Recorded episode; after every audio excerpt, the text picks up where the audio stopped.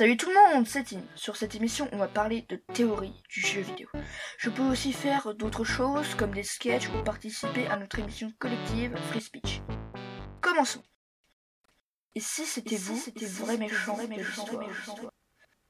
Je vais vous expliquer. Dans Pokémon Rouge et Bleu, lorsque vous rencontrez Régis sur le bateau de l'océan, il vous défie avec son rat-attaque. Vous le battez facilement, mais y a-t-il un centre Pokémon sur l'océan? Une fois que vous avez battu Régis, vous le retrouvez à la tour Pokémon de Lavanville. Régis, ou peu importe son nom, vous demande si vous savez ou non ce que ça fait lorsque l'un de vos Pokémon meurt. Il vous demande ce que vous faites là étant donné qu'aucun de vos Pokémon n'est mort. Vous voyez où je veux en venir? Cela veut dire que si lui est présent dans la tour Pokémon, c'est pour se recueillir sur la tombe d'un de ses Pokémon. Le combat commence et Akatabra apparaît. Ratatak ne fait plus partie de son équipe. D'ailleurs, c'est le seul Pokémon de son équipe qui n'est plus présent dans tout le jeu. La théorie dit donc que Ratatak est bien le Pokémon qui est venu recueillir votre rival. À jamais traumatisé par le fait que tu aies tué son Pokémon chien.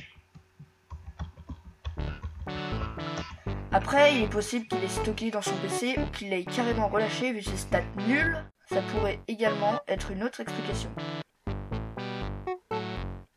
A bientôt sur Radioactive, la radio qui explose.